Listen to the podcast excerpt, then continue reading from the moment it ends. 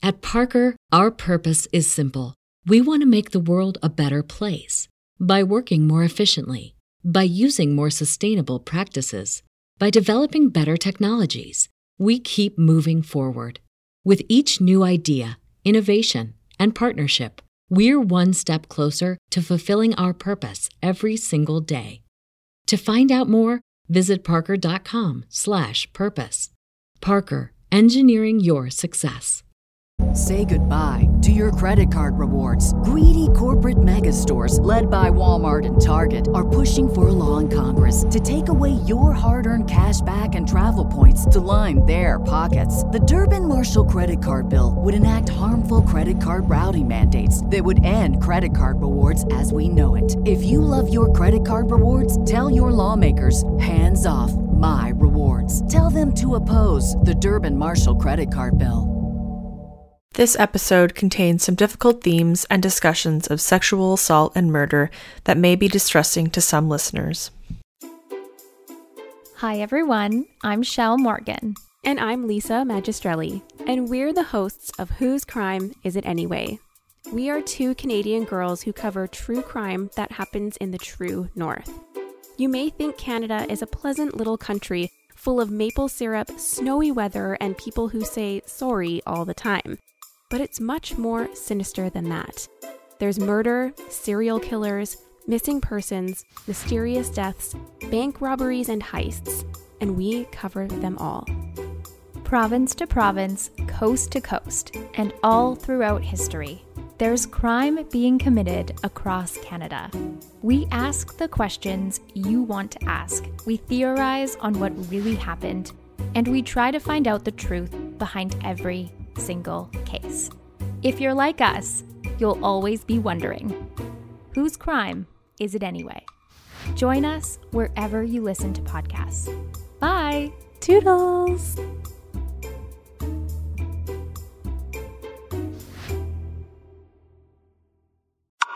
A playlist original. Just watch me. The medium is the message. Proof is a proof. What kind of a proof? It's a proof. It has no core identity. Mashed potatoes are no gravy, you know what I'm saying? Speaking uh, moistly on them.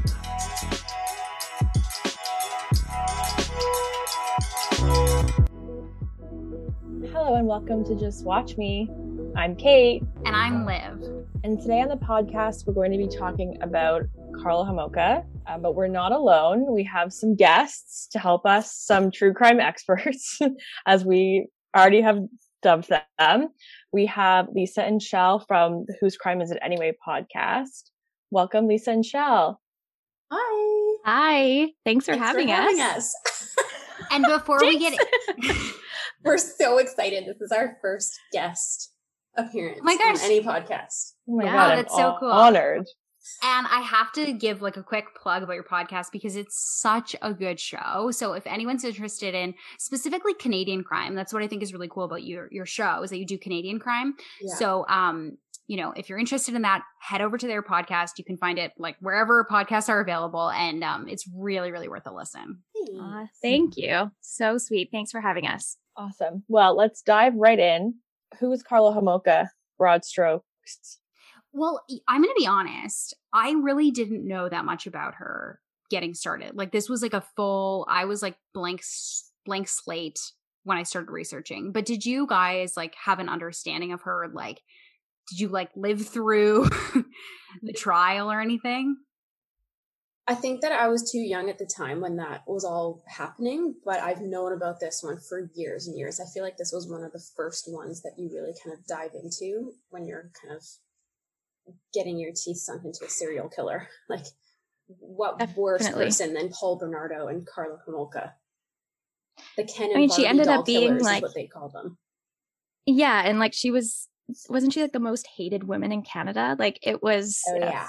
yeah, like she has a reputation in Canada for sure. I mean, we're on the West Coast, so it was probably a little less for us on the like because it happened in Ontario, but yeah, it's definitely well known and a crazy case. So I grew up with this case. I was too young to to live through the trial, but I just always knew about it. I don't even remember when I heard about it. I think Also, because I'm in, I live in Hamilton. I live about 40 minutes from where all this happened.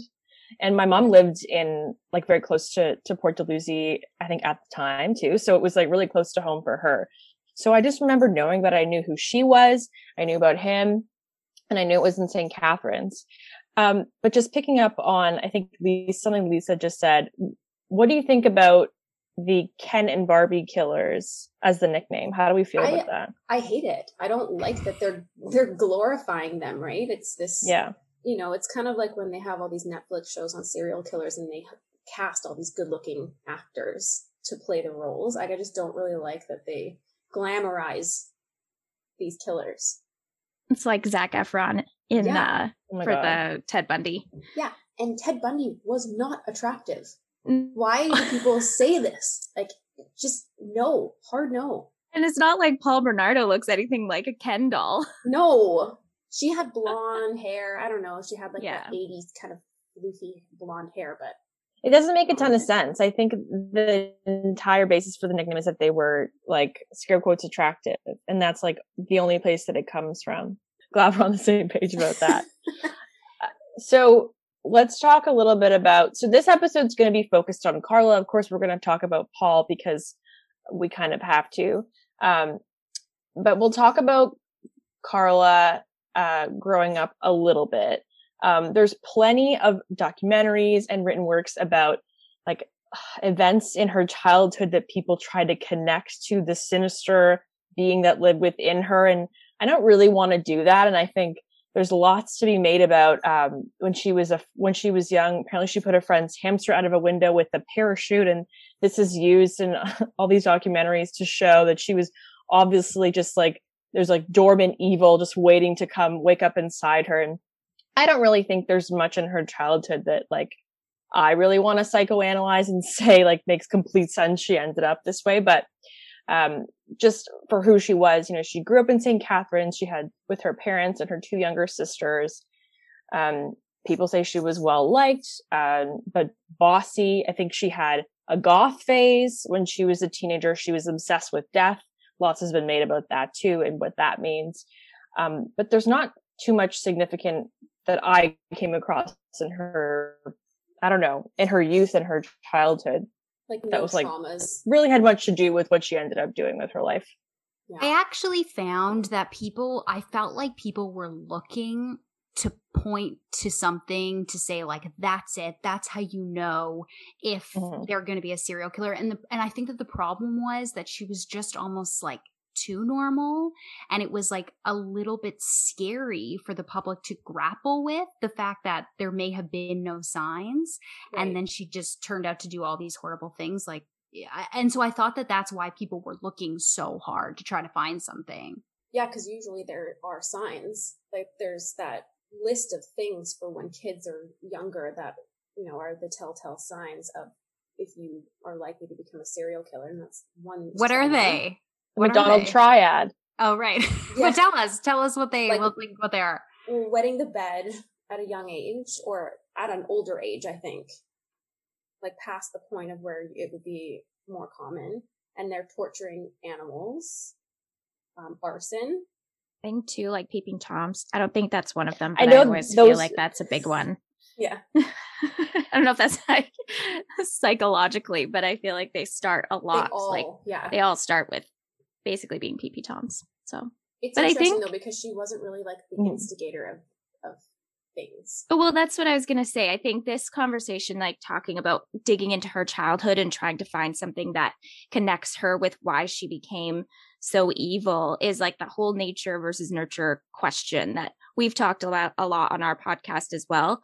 And like, we'll dig in if there's a serial killer, like, you know, what kind of traumas did they go through? Did something lead them to getting to that point? But I mean, we'll dive more into her story, but I I honestly think like meeting Paul was such a big turning point for her and she fell for him and he like completely manipulated her. It's it's kind of like insane. And of course, free choice, like she had the choice to do what she did, but I think it presents an interesting case, which is probably why people are so obsessed with this. Yeah. I definitely let's think go- we'll get into that because that's the big question. I think we're gonna I think we're gonna have a healthy debate at the end. I'm excited. Yeah. Mhm. So, I mean, by all accounts, it was love at first sight. Um, they were at, um, well, Karla was at a veterinarian conference, which to me was very strange considering that she was 17 and a vet tech, but mm-hmm. neither here nor there. and um and Paul was also at this this hotel and they met in the lobby and um I guess immediately connected and and that was that. They went upstairs and um began the relationship, shall we say? Consummated the relationship. Yeah, but her parents loved him immediately. Oh, yeah. I mean, her family adored him. They took to him. Should we talk about their relationship and, and, and what that was like? What we know about it? Karla alleges, I mean, after, certainly after the fact, that Paul was pretty abusive and controlling from pretty well from the start. Um, although friends would say that it was like she thought it was her fairy tale and she was obsessed with him and they were like head over heels from the beginning you know, her version of the story, certainly when she's talking to police, is that it was always, always abusive and always controlling, although like the violence in the relationship escalated. Um, but it's just really hard to get a picture of what a relationship looks like, um, when you're not one of the people in it. But well, I don't know, like, I don't remember hearing that the abuse started like right away, but I do remember hearing though that like it was very controlling and that mm-hmm. I think that her family did see signs of the abuse, but they didn't question if it was from him. Like I think that it was like one of those like if she had a mark on her, she had an excuse for it. So like her parents had no idea that he was abusive towards her until like way, way, way later. Yeah, well, charges were only pressed right at the end of their relationship. So I think it's like, you know, uh, my impression was sort of like what Katie said that it was like, there's a lot that we're just not sure about. If, and like you said, it's like, was there maybe a little bit more happening than than we let on i'm not sure to be honest like it, there that doesn't seem to be clear but i think what she said especially was that there was a lot of verbal abuse. So i think that there was like it was clear that there was like a dynamic in their relationship of abuse. I mean lisa and i have done a few podcast episodes about domestic violence and abuse and it's you know we kind of have dived into psychologically what that does to someone, especially women, ours have focused around women. And so I imagine, and this is obviously like we don't know all the research, we don't know exactly what happened in Paul and Karla's relationship, but he had to at some point convince her like that manipulative way of being like getting into her life. So I'm sure the abuse didn't start right away, but mm-hmm. I think you're right, Lise, in that she probably became co- like covered it up so that people wouldn't see, and then the cycle continues. Mm-hmm. Should we talk about Paul and Paul as the Scarborough rapist? This is an interesting detour in um in the story because he there was a there was a rapist on the loose in Scarborough and you know there was like I think over 15 reported incidents and um, at some point, without getting too much into the incidents, there was one victim who was able to identify, um, you know, a clean you know, identify his face basically. And she went to the police and the police were able to, uh, you know, develop a, a composite. And when the composite was released, um, there was a, a, few people who thought that it was a perfect match to Paul, right. um, and immediately went to the police and said, "That's that's Paul Bernardo," mm-hmm. which is which is crazy, which is crazy because I don't think usually police composites are that accurate, accurate. or that good. Yeah. Um, and so the police called him in. He, you know, seems very cooperative with uh, with the police. He even admits that the composite looks quite a lot like him. And the police take a DNA sample. And so, you know, by all accounts, the they mystery can be solved. Yeah, exactly at the time though it took so long to get a match on that dna forensics was really slow a lot because it was fairly new at the time and so by the time that they had gotten the results back from that match like he was already loose and doing far worse already and he yeah. had been with karla at the time of all these rapes and she i think helped him seek out some of these women because it was a fantasy of his to want to sexually assault somebody and she she knew Ugh, just makes you cringe a little bit yeah and then yeah, it just it certainly does from there and that's yeah. when it just got worse and Yeah. Yeah, and just for timeline, I think most of the attacks um, in Scarborough were between 87 and 90. They met, I think, late in 87. So there is overlap, like between their relationship and Paul as the Scarborough rapist, mm-hmm. um, before he ends up moving in with, uh, with the Homolkas because he starts living with the family where he lives until after Tammy dies. Um, but in terms of and the attacks, uh, all accounts say that he started to be uh, violent with his own partners, his own girlfriends. Uh, eventually, he kind of stopped having girlfriends, and then he was attacking strangers um, in the Scarborough area, mostly at night, uh, between 87 and 90. And I think we should also say too, like when when he moved, the attacks started to move to the different uh, right. different regions. Um, uh, where he was living, which I think was interesting. And of course, in Ontario, there's different sets of police forces for the different regions, and so that also was part of the um, the mix up. And it seems to be the st- the story in so many cases, unfortunately, that if the police had just communicated with each other, exactly. it it would have solved the crime faster. So that also was was happening here. I just think it's important to know. Yeah, they weren't connecting the dots. So at some point, he loses his job in finance. He ends up um, mostly making money by, I think, smuggling cigarettes over the border, which for those who aren't, who aren't from the area, St. Catharines and Niagara region is right on the border. So it made a lot of sense and worked really well for his uh, newfound career to live with the Homolkas. Um, and maybe this is a good time to start talking about those attacks and murders in uh, St. Catharines. They were um, violent sexual assaults. Um, these women were held prisoner in Bernardo and Homolka's home. Um, some of them were tortured for hours or even days before they were eventually murdered.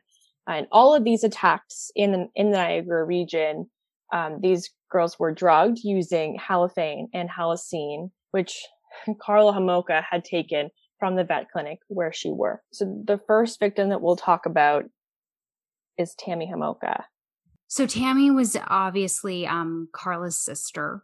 They were all living together at the time, and it, Paul had developed, I guess, like we can call it an obsession with with virgins and virginity. And at the time that he had met Karla, she was not a virgin, um, and so as that kind of, you know, I think that Lisa sort of uh, alluded to this that Karla was like bringing him virgins um, in order to kind of like, I guess, make up for what she was lacking. Um, and with this, Paul had developed kind of like a, I guess we can call it an obsession with Tammy. And he was, you know, peering into, um, her uh, her window and was kind of you know constantly talking about her. Uh, it seemed like they had developed um, a, a, a, friendly relationship between them, and and Tammy seemed to be quite fond of of Paul. You know, it, it makes sense. It's like your sister's boyfriend, see this older guy. It makes sense that they would be friendly. But what Tammy didn't know was that Paul obviously had some really um what's the word like bad intentions towards yeah. her and it was you know it wasn't he wasn't this nice guy that he uh, seemed to be just to get to uh katie do you want to take it from there yeah and he was spying on her even before like the big attack there were also there's also more than one attack um they paul and Karla, i believe crushed up valium and put it in her spaghetti one night in an attempt to to rape her while she was unconscious, but she woke up after one minute, so it was like unsuccessful. Which blows yeah. my mind that they still tried it again, because that you would think that that would give you a minute to kind of reconsider what you just tried to do. Like, okay, close call. What was I thinking? But she didn't. Maybe for Karla, but for Paul, this was like a mission, right? I know, and and keeping it in the family too. Ugh. Like I can just imagine, like he probably felt so much power in being able to do this to Tammy with her sister. Mm-hmm. Like it's just so twisted. For sure. In the second attempt, they, um, as I said, they used the halothane and the Halcion. I think the combination of both. Um, and they hold over her mouth so that she's unconscious. She and um, they both rape her. Um, she ends up choking on her own vomit, um, resulting from the, the drugs, which is actually how she died. And originally, the coroner rules this an accident. And this has been really criticized because as a result of these drugs, which shouldn't really be ever be put in contact with skin, um, she ends up with a, a, pretty large chemical burn on her body, um, which is noticeable. And yet the coroner still ruled this an accident. They just didn't really even consider it because Paul and Karla were telling them, oh, she was drinking. She must have just had too much to drink. She's a lightweight and she vomited in her sleep. And that was the story that they were going with. They just, they believed it. They didn't even really look into those chemical burns, which wouldn't, like, why wouldn't you? It's weird. Yeah, a hundred percent. And I think it's interesting too, because it seems like based on what I heard that Bernardo didn't want her to be dead because he wanted to keep her, um, right. as, you know, like.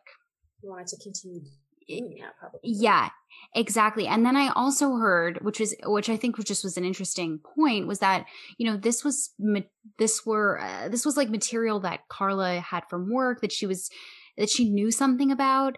And so a couple people did point out that it was odd that she put it on her mouth um, and had like held it there for so long because um, that maybe she would have known it would have killed her. So that was like, yes. Just kind, yeah, like kind of an interesting like twist in this. It's like, was there some intention yeah. uh, from yes. Karla there? I have I a theory on this. Well, I have like thoughts on this, anyways. Um, so, from my understanding, Paul was pretty awful to Karla around this time. So, he's repeatedly telling her that she's awful, she's ugly, she's fat. He's being like verbally and physically and emotionally abusive to Karla. At the same time, he's infatuated with Tammy. He's thinking she's beautiful, she's virginal, she's pure, she's perfect. And so, in all of this, when that happens, like, did Karla at some point resent the fact mm-hmm. that Paul loved Tammy mm-hmm. and not her? I thought about that too, like a bit of jealousy. Yeah, with the jealousy and the envy. Yeah. Because obviously at this point, Karla is still obsessed with Paul, mm-hmm. still wants Paul to be everything, wants to do everything for him, but he is turning his attention away from her. Mm-hmm. For sure. It's a good theory. And I've seen that some of the, I think these are some of the experts at trial have we're considering whether um, I don't know if it's at Paul's trial. We're we're talking about how these drugs, like they would say right on the label that um, that they were dangerous and that like death was a real consequence and they weren't for human consumption and all that stuff. And um, Karla has said in interviews, like police interviews, that she had no idea that it could possibly that this could possibly kill her, which seems to be pretty unlikely based on like the scare signs that would have been on the bottles and that kind of thing, which I think kind of goes to intention. And I'm sure she would have known how much they typically would use on an animal. So for a human, which is probably like three times that size, she should have, you'd think she would probably have an idea of how much she would need. Mm-hmm. Yeah. I, I and think so too. I think what, other than absolutely everything, something that's also really tragic about this is that neither of them, Karla nor Paul, are charged with this crime. Like this doesn't end up being added. This is not added to Paul's charges. He's he's he was convicted of murder for um, the next two victims, Kristen French and Leslie Mahaffey, and Tammy. Nobody like nobody pays for this crime, um, and this wasn't part of uh, you know the manslaughter charges against Karla that we'll talk about either. So nobody really was responsible for this, despite the police believing that the coroner's finding that this was an accident was, was clearly not, not right. Um, anything else about Tammy? Um, no, the only thing I wanted to, um, point out here is that, um, you know, they're, they're not yet, um, married at this point and the, some of the discussions that happened after, Tammy's death were quite horrible. And I guess it's difficult to corroborate, but the sense of this was, you know, Paul, like, well, the Homolka family asked Paul to move out so that they could have some privacy, you know, with with their grieving process. And um that obviously really upset Paul. And Car- it kind of forced Par- Karla to move in with him after that. And then um there was, you know, they had all these unexpected expenses with the funeral, and that ended up kind of compensating their fund for their wedding. And apparently, they were quite um, upset about that because they they wanted to have their their wedding, and it's just kind of like unimaginable how like unfeeling they seem to be about um, the, the death on. of Tam- yeah the death of Tammy. They just don't seem to be I don't know outwardly upset, which is right. just very no alarming. Remorse. Yeah. This is the letter to Deb, I think you're talking about.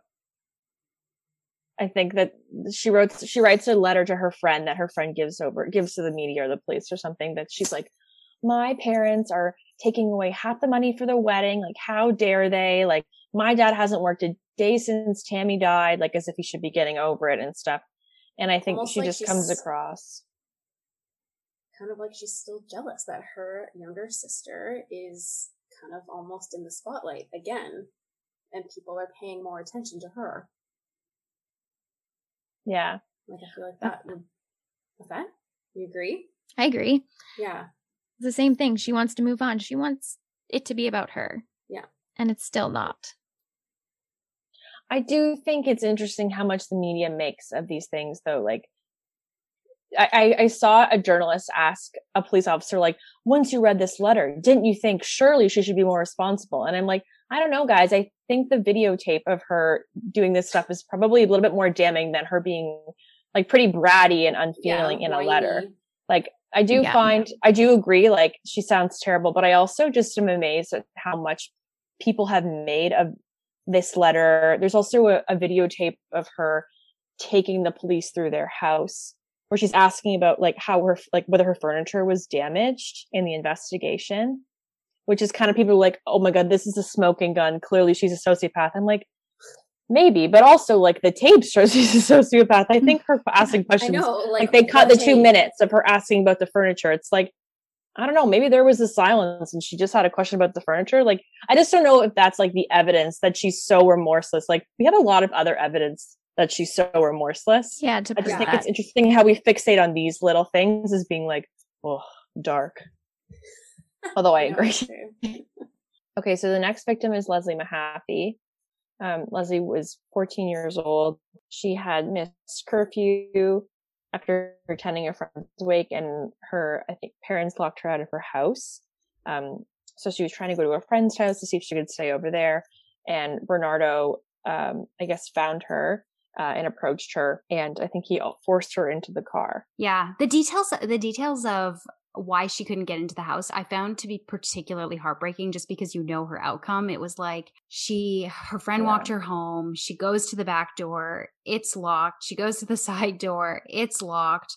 And I guess she had a key, but her parents had recently changed the keys because she had been in some trouble about staying out late. So she goes and she calls a friend and she says, Can I stay at your house? And she's like, No, I'm going to get in trouble if you stay. And it's just like, there was just like so many opportunities that if someone had just done something differently she could have got in the house and or been safe and i just found that like so heartbreaking to go through when you know what happens to her it's just like parents please just Don't change the locks on your yeah. kids. Don't do it. yeah. Ugh. I feel terrible for those parents because they must feel guilty about locking her out, which is like, you know, obviously not at all their fault, but you know that like they'll yeah. think about that forever.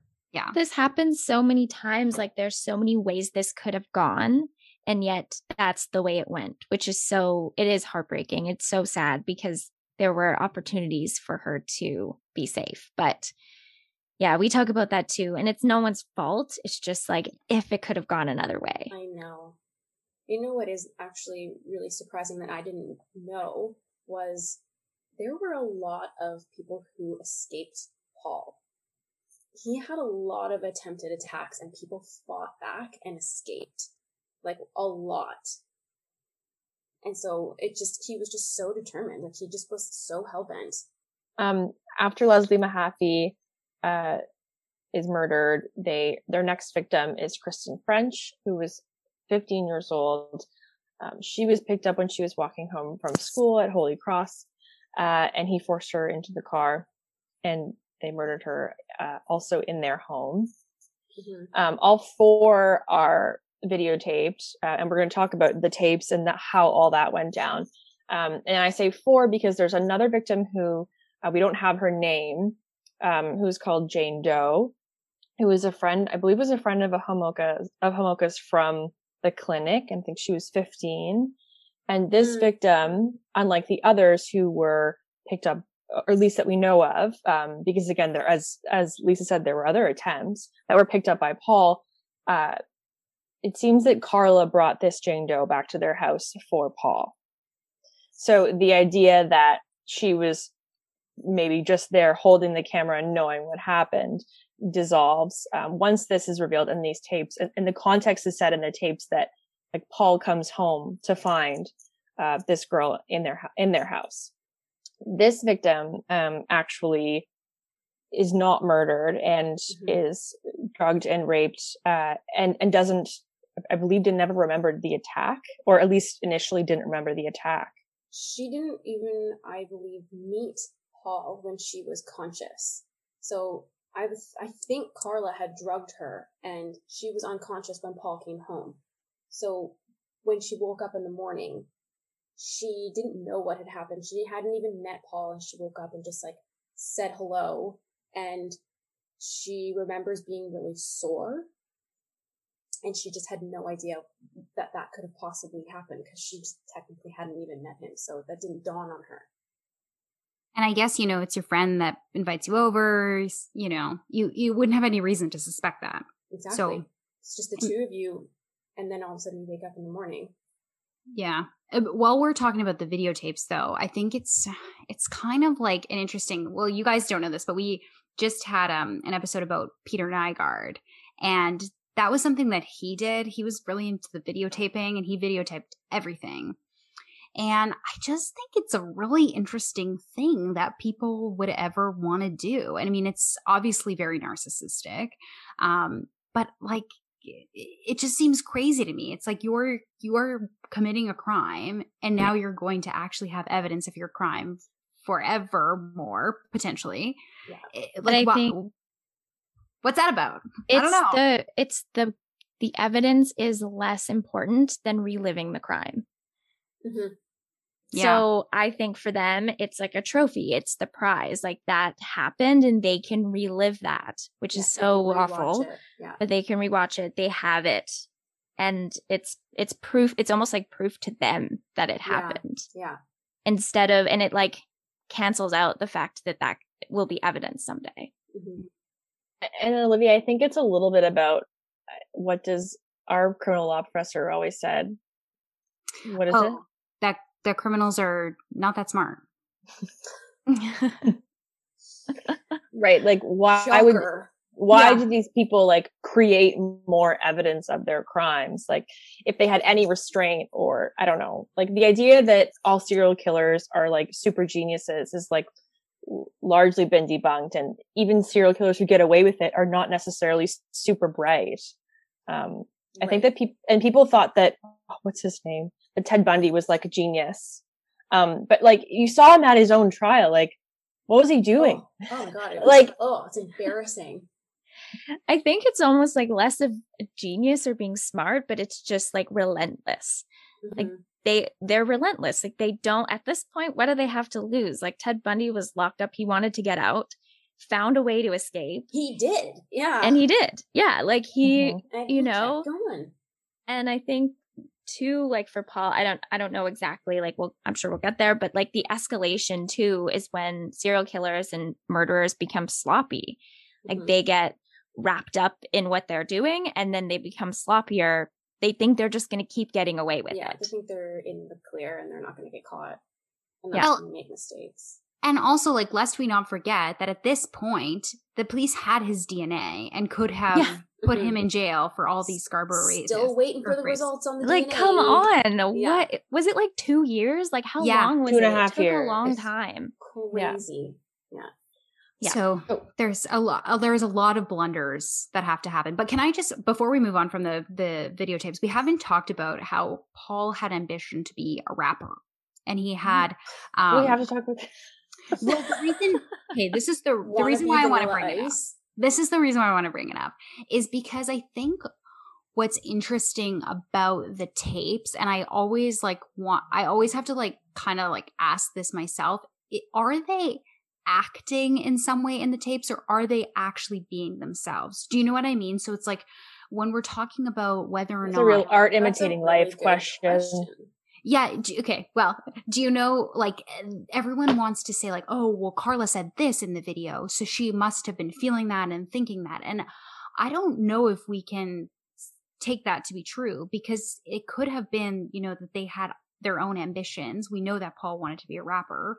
Maybe Karla wanted to be um, an actress. You know, like we don't we don't necessarily know. And I just think it's like it's obviously really narcissistic but is there maybe a little bit more to to why they wanted to keep filming everything also? Like did they have like i don't know like this weird homemade ambition? Like i don't know but i think it's worth asking just like putting it into the ether the question.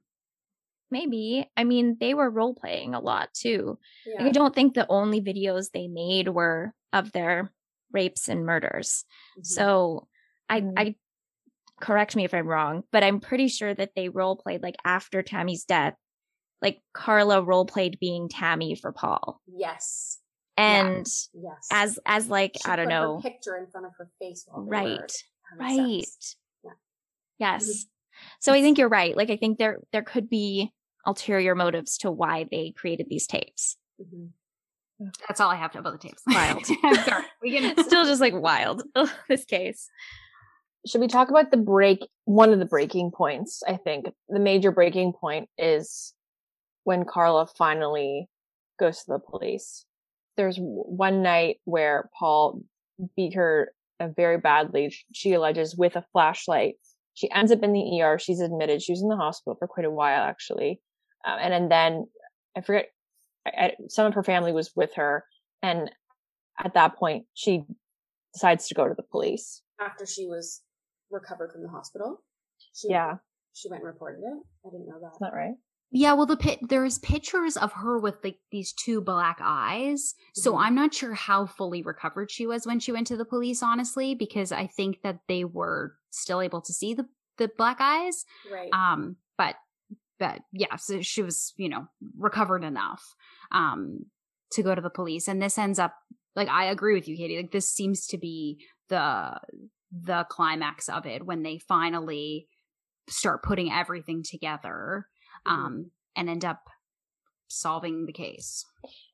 This like the Jenga tower starts falling. I think it comes like crashing down once uh, the DNA evidence is is tested and the results are back, and they realize that um, the DNA matches up with I think three of the uh, victims of the Scarborough rapist. So they're pretty sure he's a Scarborough rapist.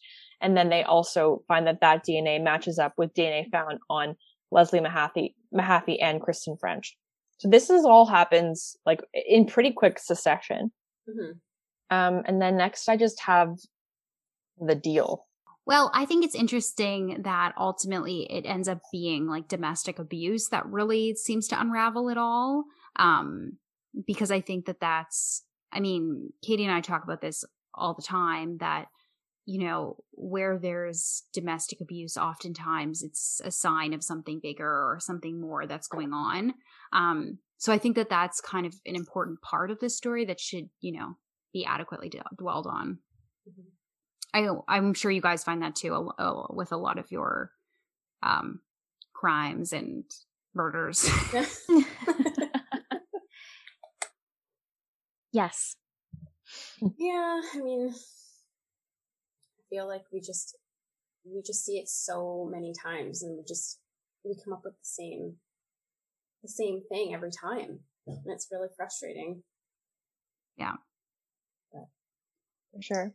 I don't know at what point it's hard to say when it comes to domestic violence when you're looking at you know people who have been beaten so bad. Like I wonder like why why at that point did she choose to break off from him?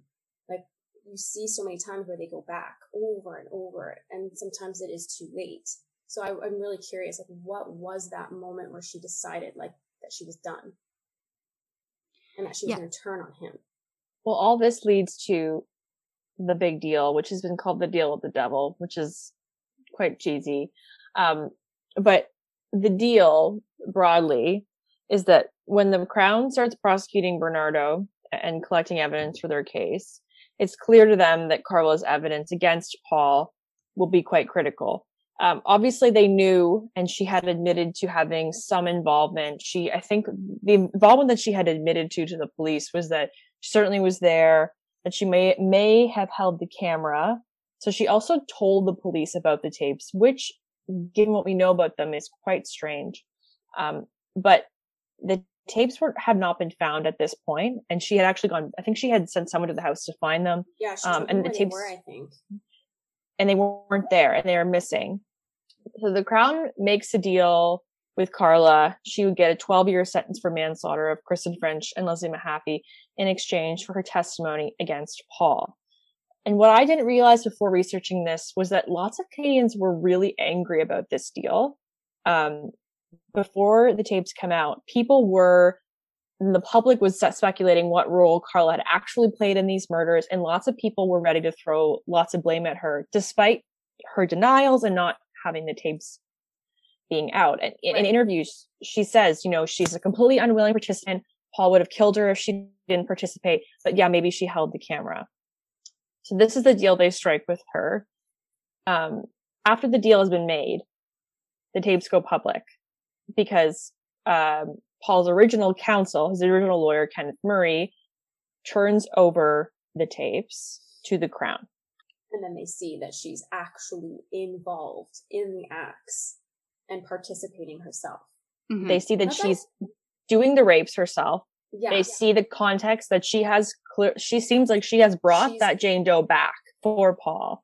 Mm-hmm. That she's at least Liv is kind of talked about like the art imitating life bit. Like she at least appears to be enjoying herself and egging him on. Mm-hmm. She's clearly she is an active participant in these acts. However, however you slice it, based on these tapes. Mm-hmm.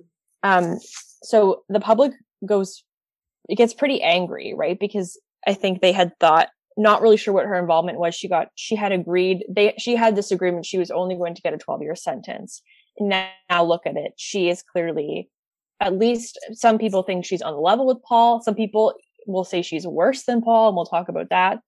Lots of people want to like cast her as a real victim that was like or sorry, was as a as the real villain who was like egging Paul on. Paul never killed before Karla, all kinds of things like that. Mm. But the public is outraged by this.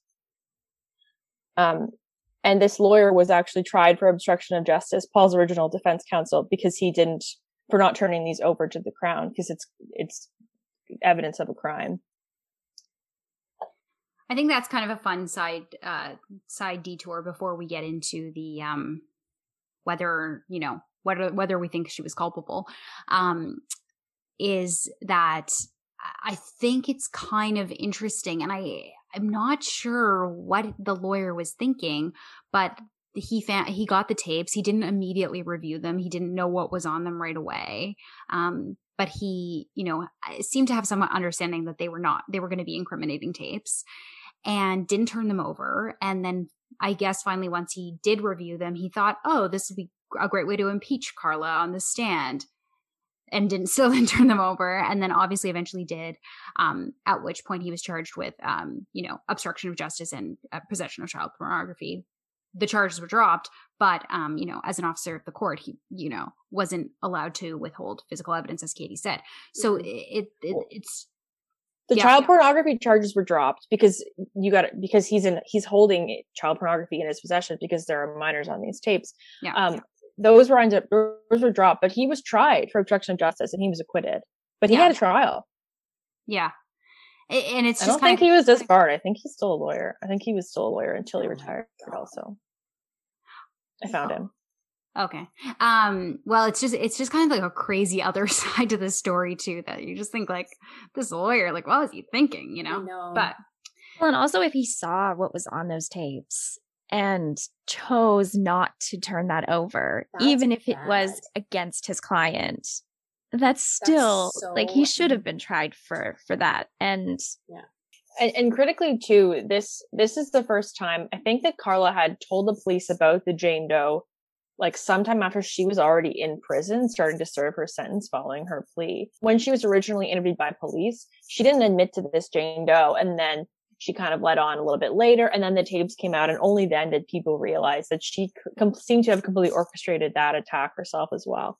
So that was, I think, I think kind of takes it beyond like maybe she could be coerced into even looking like she enjoyed it but like she she brought this person home and he was surprised to find her there. Like there's just no way for her to kind of remove herself from from that at least i think. Mm-hmm. so what do you what do you guys think of the deal? Like do you think it was grossly um too short? Uh do you think that the the uh, crown should have just pulled it right back i always thought it was garbage to be honest I I think that she got away with way more than she she should have got gotten charged for more time. Like she's out living her best life now, and for a long. Time. She's time. like a soccer mom. and then when she was released, she was supposed to have terms of you know you can't go within this much feet from a school or playgrounds. You can't be around kids. And then somehow, miraculously, her lawyer convinced them to drop those conditions, so she was released from prison fully free to do whatever she wanted. Like, that blows my mind. Yeah. It's unsurprising that the parents of that those schools were outraged when no they found kidding. out she was living among them. Yeah. Yeah. No, yeah, no shit. I'd be like, nope, pull yeah, my like, kid out of school immediately. What the heck did she do to deserve to have that dropped? Like, yeah. Don't give me that good behavior garbage. Yeah. Like, well, I think what's interesting is that, I mean, in Canada, you can um, up, apply for parole after you've served a third of your sentence. And obviously, if you're, you know, what, behaving well in prison, you know, all odds are you might, you know, be successful. But she never got parole. She was in for the full time. She was in for for 12 years. Um, yeah. And I am I am curious if if she would have served a full sentence if it was a, if she had been given a life sentence, um, because she seemed to have like quite quite the life in prison. She was, you know, going to school, having relationships, just like doing her thing. It was like kind of crazy to hear about. She seemed to like not have a typical prison experience. Like it seemed to be quite pleasant for her. I don't know. She did well. She had a not so hard of a time, I don't think. And the thing that also really stuck out for me that made me feel like she wasn't honest completely was at her sister's funeral, she had put a letter in the casket with her, with her sister Tammy. And something that she had written in there was somewhere along the lines of, you and I both know that I can't say it and, but I'm really sorry. Something like that if mm-hmm. you didn't think that her casket would ever get dug up and exhumed, you would have been fully honest and would have been completely getting everything off your chest and put it in that letter. So for you to withhold information and say like, I can't say it, you know I can't say it, what are you hiding? You know someone was going to read that letter then and you're being secretive and you're hiding something. So I just don't think that she was all as innocent as she tried to portray. So I have a question. Did they never try to charge her for Tammy's murder? I'm not sure why it went like that, but I, I know that neither of them, like that was not, they, neither of them were convicted for that, but I, I don't yeah. know why they wouldn't after the fact, um, lay charges for that. So I guess it's just that she was going to testify against Paul, and Paul was really the one that they wanted to put away mm-hmm. forever she was giving them evidence, the tapes, being cooperative. And so then they just decided 12 years was enough for what she had done. Yeah. Well, it seemed like on all accounts when it first came out that she was really playing this, um, you know, battered wife um, mm-hmm. to the max. Yeah, exactly. And so it's, and I think, it, you know, at that point they didn't have the tapes they um the evidence that they had it was largely circumstantial and and I think that they were really afraid that they wouldn't get a um a guilty or um a guilty charge.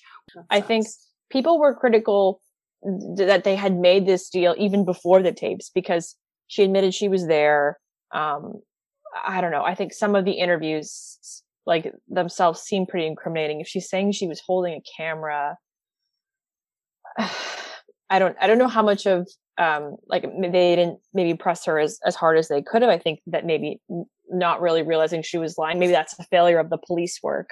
Um, but I do think the crown was in a was in a really tough spot, and it's they they knew that if they couldn't get a conviction on Bernardo, that would be absolute Worth just fury by the public, right? They had to they knew they had to get Bernardo.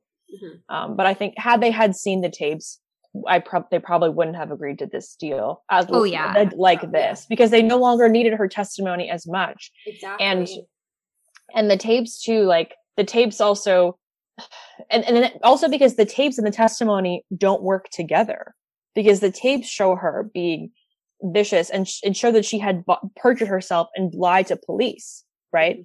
Mm-hmm. So the tapes and the testimony, like you can't really have both of them as good evidence because the tapes, um, would prob- would negate from her testimony because then her testimony becomes a lie or, or would have had to be very changed. She has no credibility as a witness. Mm-hmm. But Yeah. they thought they were going with her testimony only. So they also, the crown also had a vested interest in, not a vested interest, but the crown would have wanted her to be as clean as possible because they're relying on her credibility as a witness. Mhm. So there's a there's a kind of a conflict there with the crown because they wanted Homolka to be the best witness she could be to make sure that she had good evidence against Paul. Mhm. So you, you see how when they're also um, trying to deal with her in the system, you see how that kind of creates a conflict of interest in a way. Hmm. Yeah. But I'm obviously really sympathetic to the crown's position because it's like it's like you said, there would have been public outcry if if they hadn't been able to lock Paul up for sure. Yeah. Um Yeah. but I think, you know, I'm not sure if we're completely ready to move to this, but I'll do it anyway. What's interesting I'm ready. that um, uh, so Paul during the course of the trial didn't deny uh, that he committed the sexual assaults, but he did deny um, that he murdered the victims, and he in fact pinned it on Karla, which I th- think is bec- interesting because there did kind of become this question of, you know, did who did it? Who who was the person who ended up actually doing the murders? And I think Pointing that there's at each other, really. yeah, exactly. And I think that there's pretty interesting theories on both sides that are worth um, discussing. So, so basically, Paul's you know theory is that he never killed before Karla came around. She was jealous. She didn't want these girls sticking around, but he did. He wanted to keep them. So there's that. And then obviously Karla's saying no, like he it was mm-hmm. him i was the battered woman i you know he did it and i had nothing to do with it so i'm i'm curious what what you think of, of about each each side Well, it's interesting that you do say that it's true. He hadn't killed anybody before her, but maybe he just, you know, over time he gets more confident and it escalates. And now that he's got her help, he feels, you know, fearless and he can just do it and get away with it now that he's got this help. So that to me, I, I wouldn't think that it would be her influence as to why those victims died. Like it wasn't her like pushing that decision. I think that he just got more ballsy. Yeah, I I agree too. I think I mean, obviously we don't have to dig into Paul's history, but he definitely has a different upbringing than Karla did, and I think he showed a lot of signs of of escalating whether Karla was going to be involved in his life or not. Whether he met mm-hmm. Karla or met someone else, I mm-hmm. I actually believe he was like on a mission to manipulate someone into being his Barbie, to his Ken, if you will. Yeah. Like it's and, and maybe she was complicit in these. Like obviously the tapes show that she wasn't innocent in everything, but I don't know if we can actually say that she was the one who turned him.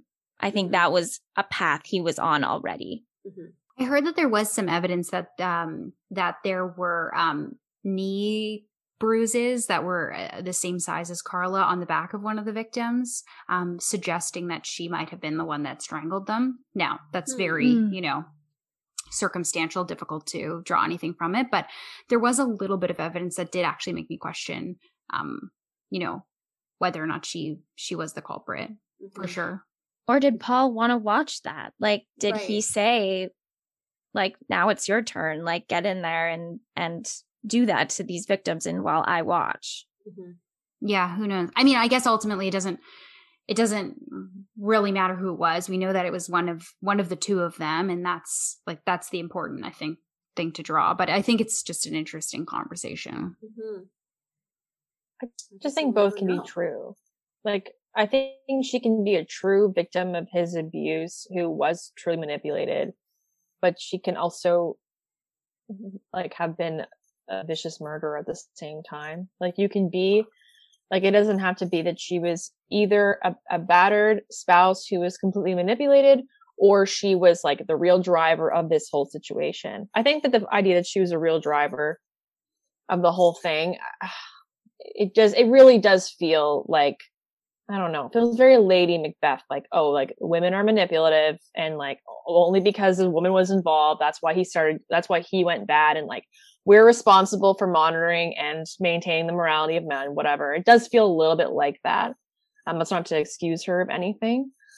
Um, and, and maybe she did egg him on and then now he has the safety blanket of somebody like who clearly seems to be the one thinking about covering up crimes. Like she's, she seems to be a little bit more reasonable, a little bit brighter than him in that sense. Like she, she says it was her, like she knew that these girls couldn't stay in the basement when her parents came, when they came for dinner and things like that, or that they had to like deal with this stuff. Mm-hmm. Whereas it doesn't seem like Paul really, from her picture that she paints, Paul didn't really have the foresight, but just because he has her to fix things for him doesn't mean that she's resp- like she is solely or more responsible for these murders. I mean, it's just I think it's interesting the people who who want to paint her as like the real victim drive or the real villain driving the whole thing. It, I don't really buy that either. Yeah, to be honest. But she also just never showed remorse. I think I think two things can be true at once. I think she can be his mm-hmm. victim, but she can also be terrible. Exactly. No, yeah.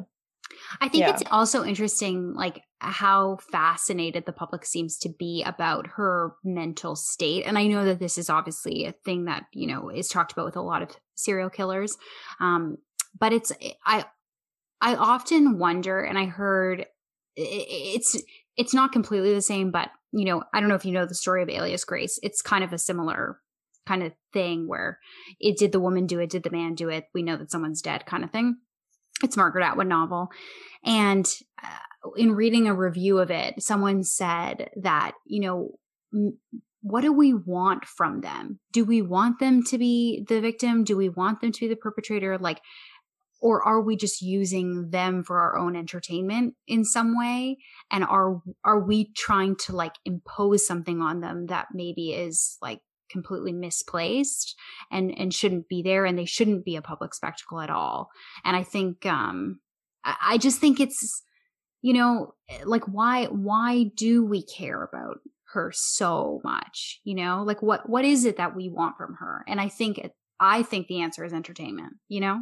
Yeah i mean notoriously like serial killers make the headlines. Yeah. and we are fascinated with murder and these like crazy mind games that people can play with and and also like that we escaped it. It's like escaping death like that didn't happen to any of us. Like there's there's a lot that goes on with um media and serial killers and like over and over and over too. Mm-hmm. so whether it hurt hurts or aids in it i don't know but i think you're you are right in that there is definitely a sense of entertainment, especially from Karla and Paul. I mean, this is one of the most famous cases in Canada.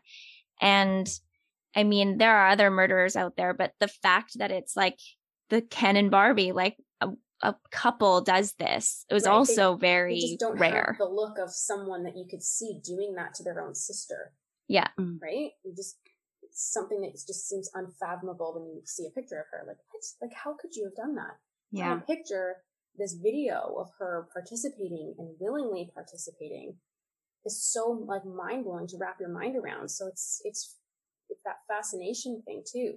Mm-hmm. I think that people people I don't know it sounds bad, but like you want to hate them. yeah. They, you know, like you want you know I it's tough to sympathize. I do kind of, it does kind of, everyone is so obsessed with, you know, they're this attractive couple. They could, you know, it's not the monster you think of. And I, and I always kind of like wonder, like, okay, so who is the monster that we think of? Like, what is the face of the monster we think of? Because Mhm. I think increasingly, like, we don't know what that is, you know? Yeah. So, something to think about. For sure. Any anyone who can do that to their own sister and continue to do that to more girls. I don't know. It just it shows no remorse. Yeah.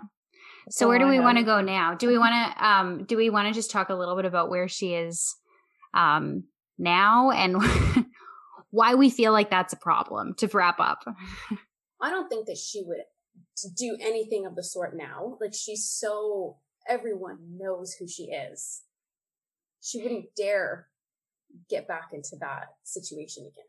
Yeah, it's interesting. She does sound kind of seem to be like obsessed with her own privacy um in a way that I feel like she seems to be kind of entitled um like that she she's in some way entitled to privacy which I like take a huge issue with obviously because you know as part of her condition when she was originally released she had to inform the court of any name changes.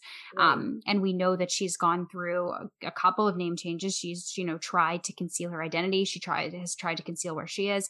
And Mhm. while i understand you know that she doesn't necessarily want to be harassed you know she wants to have some kind of privacy or some kind of um, anonymity.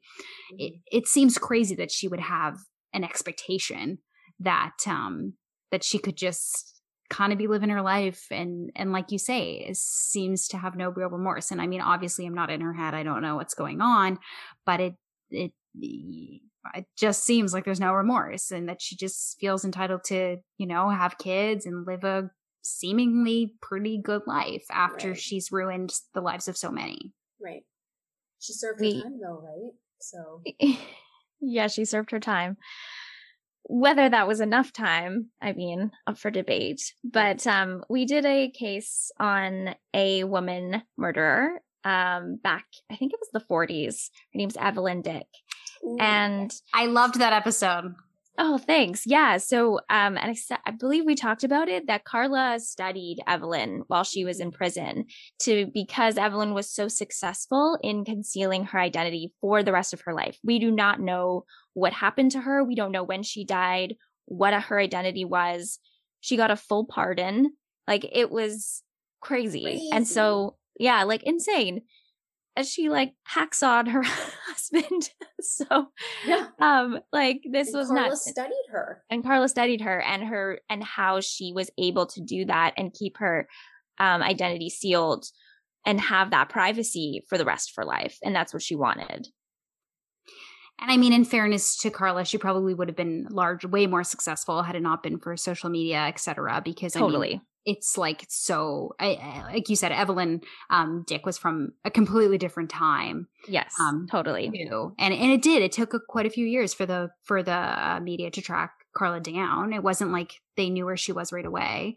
Um, she had some success hiding, but um, but yeah, no. Ultimately, people know where she is. Do I just- know where she is now? She's in, a, I think she's in the suburbs of Montreal. Still there? Okay. I think she's still there. There was, I think in like late 2020, there was outrage from some parents who found out she was, uh, not just her kids went to their school, but that she was volunteering at the school. Cause she's, Yeah. I think she's going by, she's, she's gone by a few different names now. Um, people found out that it was her, but she had, she learned French in prison. So that's why she went to, which if you've heard her, uh, Radio Canada interview, it does not sound like she learned French in prison. Her French is bad. Um, but she's living in Montreal, but she was in Guadeloupe for a few years too. I think that's where she initially went. And I don't understand, like, she's not an internationally famous serial killer. And as we know, serial killers are like a mostly North American, largely North American phenomenon. Like, I don't know why she wouldn't just live somewhere else. Like, I don't understand why she had to come back to Canada. Like, Yeah. everybody knows who you are. They were always going to find her. Yeah. It, can she? Can, how can she be close with her? It's not like she's got. Does she have family close by? Yeah, like, she can she really be hanging family? out with her mom and dad? Right. Like, has she doubt it. reconciled with her parents? it sounds like they're on fairly good terms, which is like shocking. Unforgivable. It's Yeah. unforgivable. Yeah. No. How could you?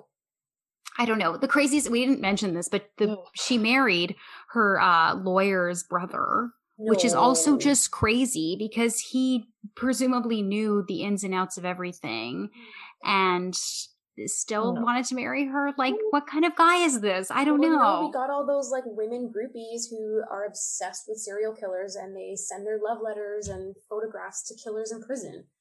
Vice versa, same Yeah. thing. Like Yeah. there are people who will still be into that. It's weird. I don't know. And No, obviously, Paul you. Paul has a potential love interest too uh, in that vein. So Is he know. on that um what's that online dating thing for inmates? What is this? Remember?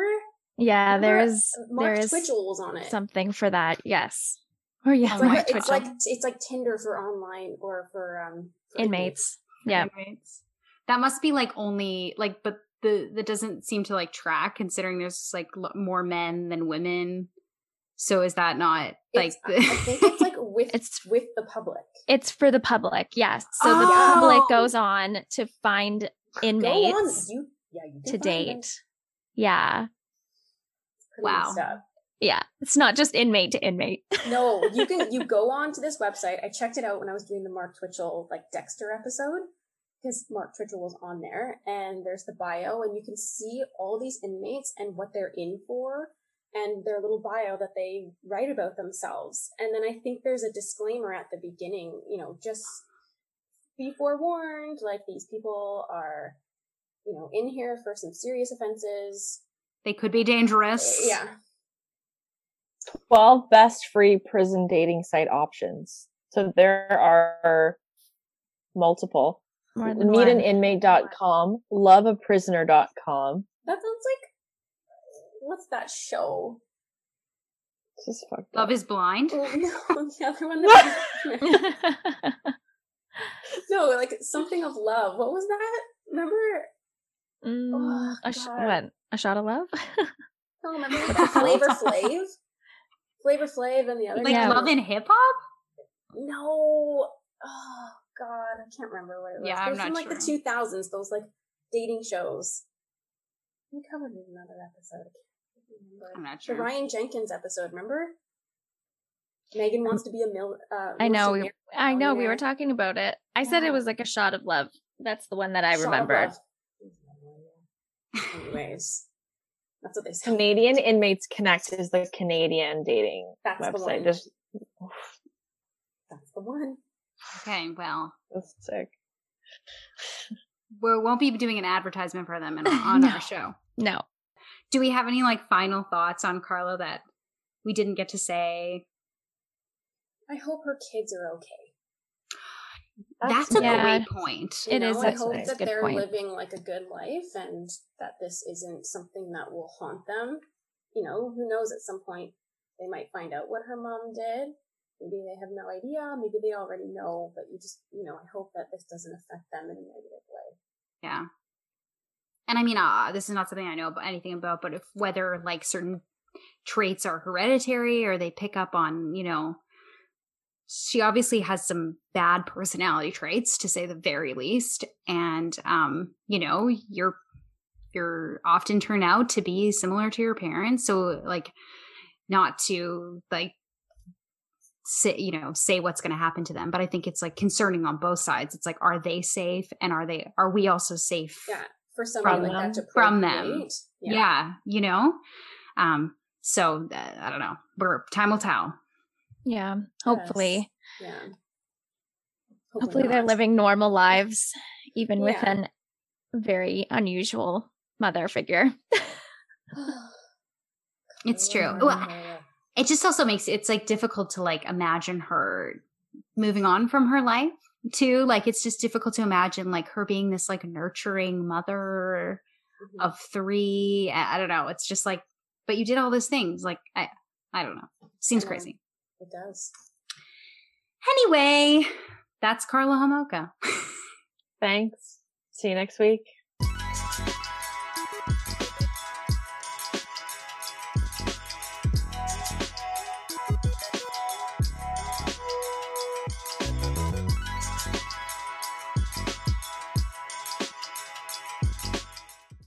At Parker, our purpose is simple. We want to make the world a better place. by working more efficiently, by using more sustainable practices, by developing better technologies. We keep moving forward. With each new idea, innovation, and partnership, we're one step closer to fulfilling our purpose every single day. To find out more, visit parker.com/purpose. Parker, engineering your success. Say goodbye to your credit card rewards. Greedy corporate mega stores, led by Walmart and Target, are pushing for a law in Congress to take away your hard earned cash back and travel points to line their pockets. The Durbin Marshall credit card bill would enact harmful credit card routing mandates that would end credit card rewards as we know it. If you love your credit card rewards, tell your lawmakers hands off my rewards. Tell them to oppose the Durbin Marshall credit card bill.